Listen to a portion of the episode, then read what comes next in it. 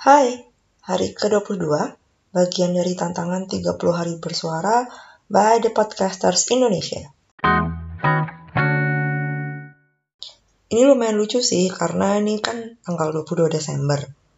Dan masih bagian dari 30 hari bersuara. Jadinya kayak gue sempet bingung antara mau bahas yang berhubungan dengan Hari Ibu atau Hari Pemberdayaan Perempuan.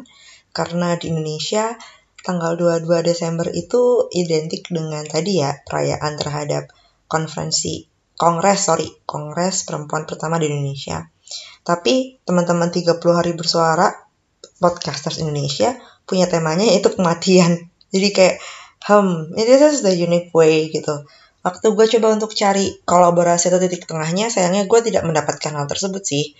Um, I think beberapa kayaknya udah pernah gue sebutin kayak misal Confessions, Penance gitu. Itu kan juga seorang ibu yang kemudian berhadapan dengan kematian dan itu kematian orang terdekatnya. Begitu juga gue udah sempat cerita soal bukunya Akio Shirikako yang Holy Mother di episode-episode sebelumnya. Jadi kayak gue sempat bingung sih, ini enakan cerita apa ya? So, akhirnya gue memutuskan untuk ya udah gue bahas soal kematiannya aja.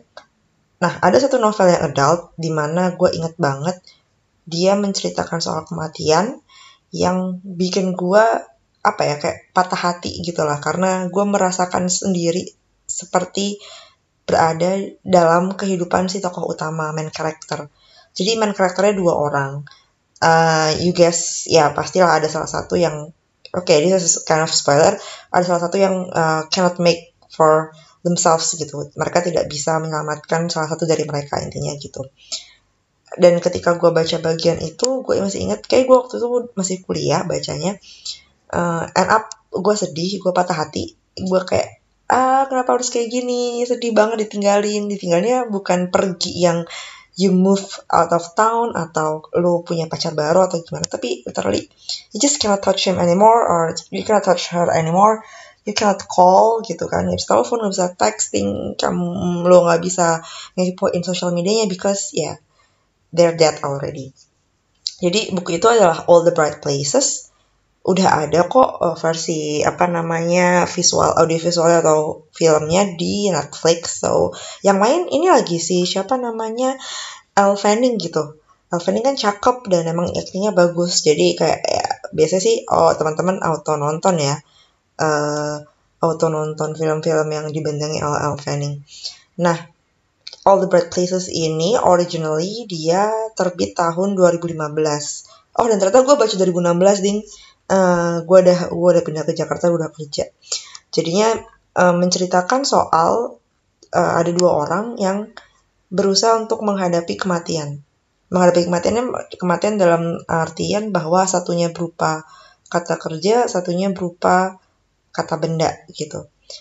Yang pertama adalah Violet Markey. Violet Markey ini punya PTSD.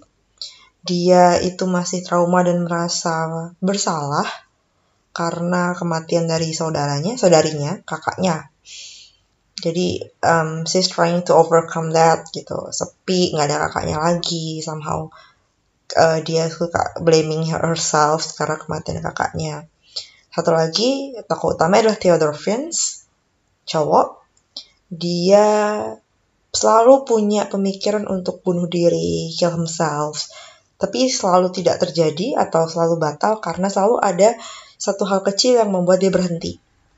Every small things, every good things yang dia rasakan menjadi alasan kenapa dia tidak membunuh dirinya sendiri. Nah, pertemuan mereka berdua ini cukup unik karena yang satunya, jadi waktu itu Theodore Vince berusaha untuk terjun dari atap sekolahnya lalu ada Violet juga di atap sekolah itu dan trying to stop him gitu. Long story short, mereka akhirnya saling berinteraksi, saling share trauma. Uh, Violet mengaku bahwa dia belum bisa move on dari kematian kakaknya. Perhaps she already has the PTSD gitu kan.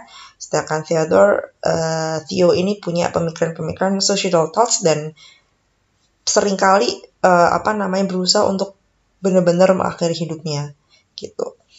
Konflik antara keduanya muncul ya karena bayangkan ada dua orang yang punya isu uh, emotional issue gitu ya emotional baggage or or mental baggage uh, saling menemani yang sebenarnya itu it's a good thing. Karena merasa bahwa oh gue juga punya temen nih. Tapi ketika salah satu collapse or breakdown yang satunya belum tentu bisa nge-backup itu dia. Jadinya ya ada beban tersendiri apalagi mereka masih SMA nah novel ini uh, novel yang nggak literally bertemakan kematian ya karena menurut gue uh, the death may perhaps something or some issue yang berusaha untuk dibawakan oleh Jennifer Niven selaku penulis tapi juga soal bagaimana sih uh, anak-anak SMA ini menghadapi mental health issues. Apakah mereka ber, bercerita kepada orang dewasa dan bagaimana orang dewasa menanggapinya? Apakah ketika para remaja ini mengatakan bahwa I need to see my psychologist akan dianggap sebagai sesuatu yang serius atau cuma dibilang Allah kamu masih SMA apa sih yang bikin stres kayak gitu.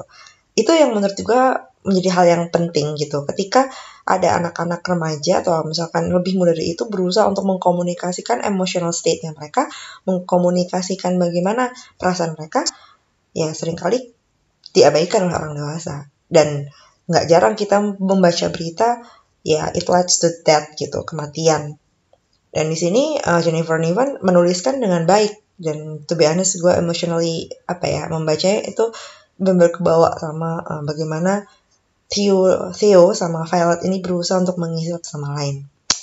So, um, gue sih uh, paling suka merekomendasikan untuk baca bukunya dulu sebelum teman-teman memutuskan nonton filmnya di Netflix. Karena gue adalah tim baca duluan baru nonton, gue khawatir uh, apa ya namanya impresi terhadap si buku karena originalnya kan buku ya.